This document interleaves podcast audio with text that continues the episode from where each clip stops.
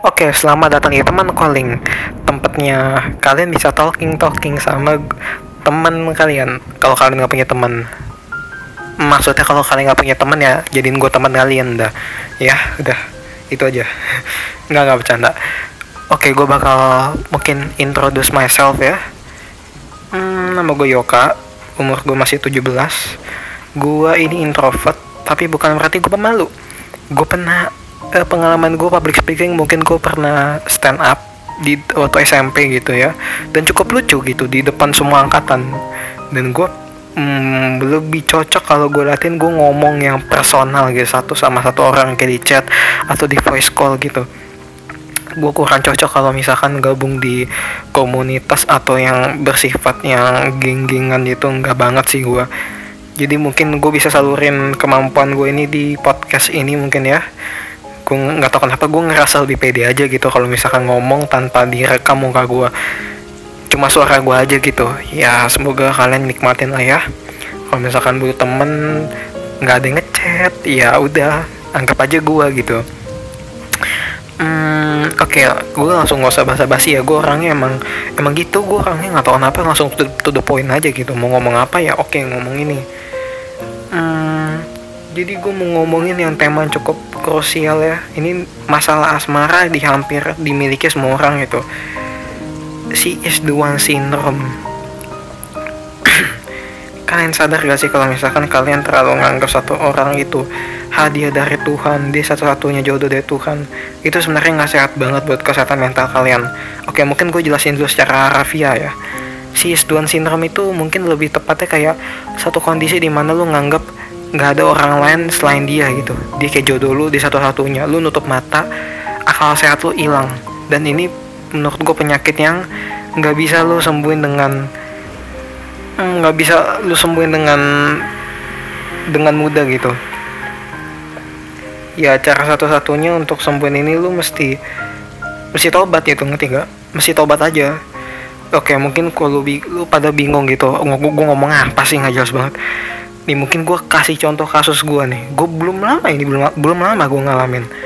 Bulan Desember, eh bukan bukan bulan Desember. Iya tapi mulainya bulan Desember. Tapi gue udah kenal sama ini cewek. Itu dari sekitar dua tahun lalu. Ya tepatnya anggaplah akhir tahun dua ribu delapan belas gitu. Kami uh, kami itu di satu komunitas teater ya, teater di gereja gue gitu. Kita ketemuan di sana, ngobrol-ngobrol tapi kayak nggak intensif. Nah karena gue mungkin investasinya kebanyakan ke dia, maksudnya investasi itu gue kayak ngobrol habisin waktu gitu ya. Nah tuh gue mulai-mulai agak kepin, bahkan waktu gue lucunya gini, jadi waktu gue um, kepincut sama dia pun gue lagi suka sama cewek lain gitu. Jadi pas gue suka sama dia, gue masih suka cewek lain, tapi di situ gue udah mulai ada benih-benih gitu. Kita sebut aja nama ceweknya ini si Erna lah ya. Si Erna ini gue mulai kepincut sama dia tuh mungkin sekitar per, uh, uh, apa ya bulan-bulan awal-awal tahun dua ribu sembilan belas gitu lah ya. Gue latihan bareng di teater gereja gue. Kebetulan biasa kan kalau di gereja-gereja gitu kan tiap tahun ada aja gitu kayak Jumat Agung atau apa gitu ya, penyalipan gitu, kayak ada drama-drama gitu. Nah gue mulai kayak ngobrol sama dia, udah mulai kayak apa ya, nah, seneng aja gitu gue sama dia gitu. Sama dia mulai kayaknya cewekan, kayaknya gak ada apa-apanya gitu dibanding dia. Gue mungkin sebelum-sebelumnya gue punya pengalaman sih deket sama cewek gitu. Bahkan gue uh, ini time skipnya j- apa ya, gue terakhir beneran kayak hampir jadian sama cewek itu waktu S D gitu. Kayak dari S D ke S M A tuh menurut gue jauh banget kan Uh, time skipnya gitu. Jadi gue agak kaget aja gitu uh, menghadapi yang namanya masalah percintaan. Karena gue seumur-umur gak pernah anjir kayak uh, mikiran cinta-cintaan gitu. Tapi sekalinya gue kena, gue hampir down banget. Bahkan gue sampai kayak depresi gitu. Gue sampai ke konselor. Ya mungkin ini kelihatannya lebay banget buat kalian semua, tapi ini beneran gue bakal ceritain dah, biar lu pada gak anggap lebay. Jadi anggap aja Uh, gue mulai uh, jadi abis yang kita main di teater bareng itu, gue putusin untuk berhenti karena gue capek banget, beneran gue capek banget. Jadi gue tuh di sekolah gue tuh ada teater juga waktu itu, jadi gue kayak double teaternya. Nah gue semenjak masuk kelas sebelas gitu ya, gue udah capek gitu ya, gue putusin, gue bilang sama ke teman-teman gue yang di teater, gue gue stop ya, gue stop, gue capek banget itu, dan untungnya dimengertian. Nah, sampai pada akhirnya gue dengar kabar lagi beberapa bulan, kalau misalkan kelompok teater ini, jadi kita, gue sama si Erna ini di satu grup teater itu kan, gue dengar tadi mau pementasan judulnya Ayah gitu, judulnya Ayah, gue masih ingat banget, tanggal dua puluh sembilan November. Nah, gue abis itu pas udah mendekati bulan-bulannya sekitar tiga minggu itu sebelum tanggal dua puluh sembilan, lu hitung-hitung aja lah, awal-awal November berarti ya, gue kabarin Erna, lu mau nonton bareng gak sama gue? Ya, dia mau kan. Kita cukup dekat sebenarnya, udah sampai kayak ngomongin kuliah segala macem. Gue sama dia sebenarnya udah lumayan dekat gitu, cuma gak sampai kayak intensif loh. Gue sama si Erna tuh bukan yang kayak temen deket, tapi intensif, paham gak sih maksudnya? Kayak kita udah pernah ngobrol deep talk, cuma ya i, intensitasnya tuh kayak rendah gitu, kayak sekali-sekali aja gitu. Bahkan semenjak yang gue pementasan yang bulan April itu, gue kayak hampir gak pernah ngomong sampai kayak bulan November gitu, ngerti gak sih? Tapi gue tetap kayak suka sama dia, lucunya gitu. Gue kayak gak berani P D K T karena gue kayak, oh bodo amat sih, kayak gak peduli. Makanya gue tuh orangnya kayak agak cuekan sih gitu, jadi nggak penting-penting amat ya, bodo amat gitu. Nah, pas gue nonton pementasan itu sama dia, yang lumayan romantis ya, kita duduk sebelahan gitu. Sebenarnya kalau mau ingat-ingat kenangan itu sih, sebenarnya enak banget sih, gue pengen balik lagi gitu. Uh, jadi anggaplah waktu kita kita ngobrol bareng lagi, mulai dah tuh, misalkan masalah dia kuliah segala macem. Bahkan gue ngechat W A dia tuh panjang banget. Dan kayak kita ngomong misalkan dia kuliahnya kayak orang tuanya nggak setuju kuliah di lu apa dia mau kuliah ke luar negeri, tapi eh, ada masalah sama orang tuanya adalah, gue susah banget jelasin nah ini soalnya terlalu kompleks menurut gue.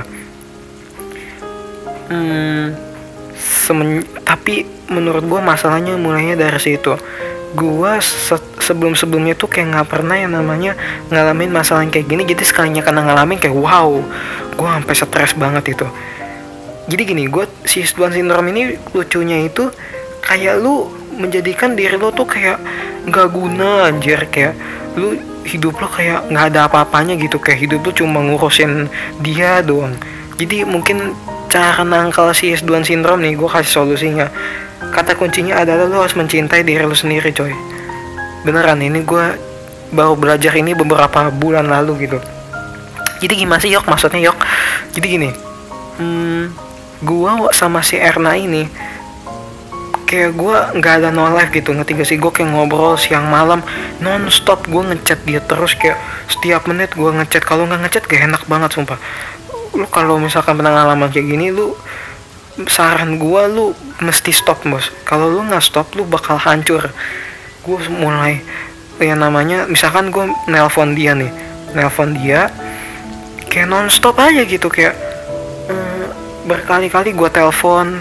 Wah, kalau gue nggak nelpon kayak jantung gue kayak berdetak kencang banget, kayak nggak tenang hidup gue. Gue mesti nelpon dia sampai-sampai nih gue pernah nih uh, dia sampai kayak protes gitu ke gue si Erna. Yok, gue tau Yok kalau misalkan lu uh, mau nelpon apa mau ngobrol sama gue ngobrol sama gue tapi kadang-kadang itu ngeganggu gue lo. Adik gue aja bilang handphone gue tuh bunyi berkali-kali gara-gara lu nelpon gue mulu. Nah di situ gue udah mulai not uh, apa udah mulai kayak aware gitu. Wah, nih kayaknya gue udah mulai ngeganggu hidup dia nih. Kayak gue nggak ada kerjaan banget.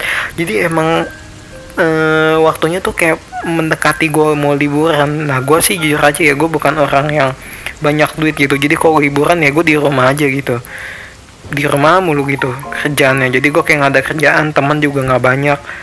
Nah gue juga waktu itu kayak masih belum ada kerjaan kayak sekarang. Kalau sekarang sih gue udah ada kerjaan kan, gue nulis gitu di Wattpad.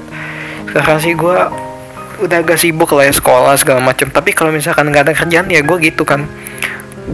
hmm. Sampai gue pada akhirnya si Duan Syndrome ini ngancurin hidup gue. Gue seolah-olah nganggap dia adalah satu-satunya jalan hidup gue. Awalnya gue cuma sahabatan doang sama dia, tapi lama-lama gue ngerasa dia kayak jodoh gue gitu. Gue kayak seneng banget sama dia, kayak gak ada yang lain yang gak bisa ngegantiin.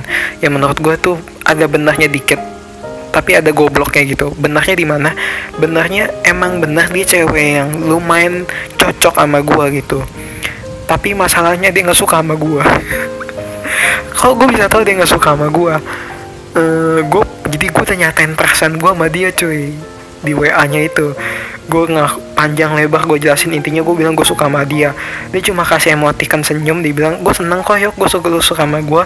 Gue lupa dia ngomong apa karena gue udah di blok di W A-nya. Gimana ceritanya ntar gue ceritain, tapi intinya di W A-nya itu yang gue inget panjang banget jawabannya karena gue balasnya panjang gitu. Dia jadi dia nggak jadi gini, dia tuh nggak nggak setiap kali on di W A gitu, ngerti gak sih? Kayak sehari sekali atau sehari dua kali gitu. Dan dia gue liatin sih pas gue W A dia on tapi dia nggak balas, kayaknya sih dia udah mulai bete gitu, udah mulai kayak tanda-tanda bete. Ya gue nggak bisa salahin sih karena itu hak dia kalau dia mau berasa apa kagak gitu. Mungkin dia nggak suka sama gue, tapi pas gue nyatain perasaan ke dia, dia kan balas panjang banget tuh karena pertanyaan gue panjang. Gue sekali ngechat tuh bisa tiga puluh kali ngechat, dia bisa balasnya mungkin sepuluh kali gitu, ngerti gak sih? Jadi kayak sekaligus aja. Gue sih nganggapnya dulu gitu, tapi gue masih goblok waktu itu lah gue. Dia bilang ke gue, ehm, gue suka kok lu jujur gitu Yok sama gue, tapi Uh, intinya gue lupa, tapi dia kayak ngebalasnya istilahnya kayak yaudah kita temenan aja gitu, maksudnya gitulah ya, lu paham lah kata-katanya gimana, kita temenan aja lah. Dia kayak ngebalas gue senang Yok, lu suka sama gue, makasih banget. Nah, pokoknya dia ngebalas kayak kita temenan aja. Ya udah gue di situ udah mulai kayak oke, okay. Tapi gue makin gila, bukannya makin apa, gue makin gila. Jadi kayak gue kayak gue selalu kayak hmm, misalkan dia nggak balas gue satu hari, gue kayak kesetanan gitu, ngerti gak sih? Gue ngecat ngecatnya terus, padahal dia udah nolak gue secara halus, tapi gue kayak maksa banget gitu, maksa kayak sosiopat gue anjir, maksa banget. Sampai pada akhirnya puncak klimaksnya itu gue inget banget tanggal dua puluh delapan Desember. Jadi gue sama dia kayak habis berantem atau apa gue lupa di chat W A-nya. Hmm, abis itu apa ya? Ya pokoknya gue kayak berantem gitu lah sama dia. Setelah gue berantem sama dia Setelah gue berantem sama dia uh, dia kayak bikin bercandaan gitu. Dia kayak pura-pura nyamar jadi adiknya. Dia punya adik cowok. Nah, gue kira itu yang ngechat tuh cowok, adik cowoknya gitu. Jadi gue kayak bercanda-bercanda, ngerti gak sih? Kayak uh, misalkan dia kayak ngomong, dia kayak ngirim-ngirim gue pesannya tuh kayak nggak, bukan dia gitu. Dia kayak ngechat tapi bukan dia. Misalkan dia kirim emoticon-emoticon binatang segala macam. Gue tanya, ini siapa ya? Ini bukan adik ad, apa? Bukan adiknya Erna kan? Namanya bla bla bla. Namanya si Rot ya. Namanya Rot. Bukan adiknya Erna kan? Lu Rot bukan? Bu, uh, dibilang iya gue, ini gue Rot bukan bukan Erna. Segala macam, padahal gue tau senangnya itu Erna gitu, cuma si Erna tuh kayak kayak acting jadi adiknya lah segala macam bla bla bla bla. Tahu taunya pas udah panjang banget gue ngechat sama dia satu jam itu bukan bu, apa emang Erna gitu, tapi dia Erna vote dia lagi, ternyata itu yang apa dia sama temennya lagi main-mainin gue. Loh kok bisa? Soalnya dia selfie sama temennya gitu, kayaknya dia, gue curiga dia sama temennya itu cewek bersekongkol untuk kayak ngerjain gue gitu. Nah abis itu udah kayak gimana ya, udah bersangkongkol gitu kayak mereka berdua. Besok gue video call mereka. Nah gue nggak tahu kenapa ya, waktu itu gue kesel banget sama temennya karena temennya itu kayaknya ngeprovokasi si uh, si Erna ini buat kayak istilahnya ngejailin gue gitu. Gue emang orangnya nggak tahu kenapa kayak agak gampang baper ya. Waktu itu gue inget banget jokes yang dikasih gimana. Jadi kayak si Erna ini kayak ngebikin meme, dia kirim ke gue. Dia sama si teman ini cewek kayak nikah gitu, ngerti gak sih? Jadi kayak seolah lesbi gitu lah ya. Gue tahu tuh cuma jokes, tapi entah kenapa waktu itu gue emang orangnya kebawa emosi gitu loh. Gue kalau udah emosi emang kayak kata-kata gue menggila. Gue ngechat dia lagi, gue kayak ngata-ngatain si Erna sama temennya. Eh gue ngatain si eh, si temennya Erna ini kayak kayak bukan ngatain temennya Erna sih, gue bilang kayak Erna, Erna jangan nikah sama dia please. Gue gue gue pakai gue sampai pakai emoticon nangis nangis gitu. Erna jangan teman apa, jangan nikah sama dia please. Aduh Erna, Erna lu kok jadi gini sih? Kayak gue gue kayak sebenarnya gue bercanda juga sih, cuma gue kayak emosional. Kayak gue pakai kata-kata ngomong kasar segala macam, kayak anjir kok gini. Kayak gue abis itu kayak gue ngatain-ngatain adiknya juga. Kenapa gue ngatain adiknya? Soalnya uh, ya itu yang tadi gue bilang, Erna kan actingnya di adiknya. Jadi gue kayak, bahasa gue emang gitu, gue kalau orang emosional sebenarnya gue bercanda, cuma kayak emosional aja gitu, ngerti gak sih? Si Erna sama si adiknya, gue ngatain adiknya tuh mungkin misalkan, eh Rot, lu ngapain sih? Lu kasih adik kakak lu dong, bajingan lu, misalkan gue gitu misalkan. Tapi gue cuma bercanda gitu, mungkin dicatin anggapnya serius. Dan ya abis itu kayak si Erna nih kayak nganggap gue, wah gila lu Yok, gue gak nyangka lu bisa kayak gini Yok. Awal apa awalnya gue cuma mau bikin like convo, apa live convo tuh kayak masa like convo aja, tapi lu kok lu malah ngehina temen gue sama adik gue sih, lu beneran nggak bisa ditoleransi lu Yok. Abis itu mulai dah uh, dia ngeblok W A gue. Nah abis itu pas dia ngeblok W A gue, gue nggak terima dong, gue langsung kayak minta maaf dia di uh, I G-nya dia segala macam, sampai gue bikin instastory private buat dia doang, kan ada fitur private tuh di instastory. Sampai gue bikin panjang banget, sampai dua puluh slide segala macam lah ya di instastorynya, dan dia kayak nggak ngebalas, cuma ngeliat doang. Gue abis itu nge-D M dia segala macem, dan nggak apa endingnya dia kayak cuma ngebaca doang. Abis itu ya gitulah, dia kayak mm, nge-read doang, dia cuma nge-read doang. Abis itu kayak tiba-tiba ngeblok I G gue, jadi sekarang gue totally udah diblok dalam kehidupan dia. Aduh gila, kacau banget. Pokoknya itu sedikit cerita gue dari si S dua syndrome gitu. Si S dua syndrome ini menurut gue uh, sebenarnya ada lanjutannya, kalau mau jujur ada lanjutannya, dan menurut menurut gue cukup ekstrim. Gue sampai-sampai gue datang ke rumahnya gitu, ngerti gak sih? Sampai gue kayak gedor-gedor rumahnya. Tapi mungkin gue bakal cerita lain kali, karena ini terlalu panjang sih kalau gue pikir-pikir. Gue aja udah capek nih ngomong kayak gini nih. Hmm, bukan capek di mulut gue ya, gue mulut gue capek juga ngomong gini, cuman lebih capeknya di emosi gue. Mungkin gue bakal lanjutin lain kali ya, ya si S dua syndrome ini. Gue sampai kayak mm, sampai ke rumahnya gitu. Pokoknya gue kayak sosiopat lah ya. Tapi inti dari cerita so, uh, si S dua syndrome yang gue mau cerita ini, uh, gue menyadari satu hal, gue gue nih orangnya emang suka menarik kesimpulan terhadap apa yang gue lakukan. Kalau gue tarik-tarik ya pakai logika gue, kenapa gue bisa kena si S dua syndrome? Pertama, gue nggak ada pergaulan, jadi seolah-olah kayak cewek-cewek yang di hidup gue tuh kayak dikit banget. Jadi sekalinya dapetnya satu kayak dia doang gitu. Kayak gue orangnya kuper lah ya, temen gue dikit gak banyak. Bahkan temen cewek gue, gue suka temenan sama cewek, tapi lucunya kayak nggak banyak-banyak amat gitu. Makanya gue janji sama diri gue sendiri ya, gue mulai mm, banyakin pergaulan gue gitu. Nah, abis itu karena gue gak banyak pergaulan, gue dapet apa, gue kelingi istilahnya, gue kelingi. Uh, nah, gue kok tahu nih istilah kelingi dari mana nih, ini istilah medis ya, semacam di psikologi. Ntar gue ceritain dah. Jadi gue ada satu orang namanya, me, apa, namanya Meren ya, namanya Meren, anggapnya Meren namanya. Dia itu temannya si Erna juga, deket lah mereka. Tapi gue, sebenarnya gue suka sama Meren sih, yang gue bilang tadi, gue suka sama satu orang waktu gue ngelirik si Erna ini, namanya Meren. Kita satu teater juga kan. Si Meren ini kapan-kapan gue cerita tentang dia deh. Si Meren ini gue e, minta bantuan dia, gue cerita masalah gue tentang Erna ini yang gue istilahnya kelingi, lekat ya, kelekat gitu, si S dua syndrome lah ke dia. Dia bilang e, dia bilang gue masih kasih space ke orang-orang gitu, gue nggak bisa, lu mending ngatur diri gue sendiri aja dibanding ngatur orang lain. Ya pokoknya gitulah si Meren ini, dia ngasih tips ke gue segala macem. Tapi gue di situ, ini ini kasih tipsnya sebelum gue berantem, dia ngeblok gue ya. Dan gue belajar uh, dari si Meren ini ngomong kalau misalkan biar nggak kena si S dua syndrome itu, cara paling efektif hmm, lu harus yang namanya bisa berdiri di kaki sendiri sih menurut gue sih. Jadi kalau lu nggak mau kelingi sama seseorang, lu nggak mau tergantung sama orang, lu itu harus yang namanya mandiri gitu, kayak lu bisa hidup sendiri tanpa bantuan orang gitu. Nah kecelakaannya di kasus gue sama si Erna ini, Gue seolah-olah kayak gak punya temen.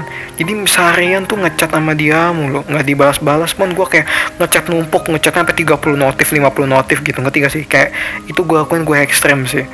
Jadi gue kayak gak bisa yang namanya tanpa Erna gue bisa hidup gitu. Ngerti gak sih? Nah itu kayak kesimpulannya adalah lu harus bisa berdiri sendiri gitu kalau nggak mau kena si Duan Syndrome ini. Siklusnya sangat berbahaya menurut gue. Dan mungkin untuk penutup aja ya, gue soalnya gue mau tidur abis ini, gue ngerekam malam-malam.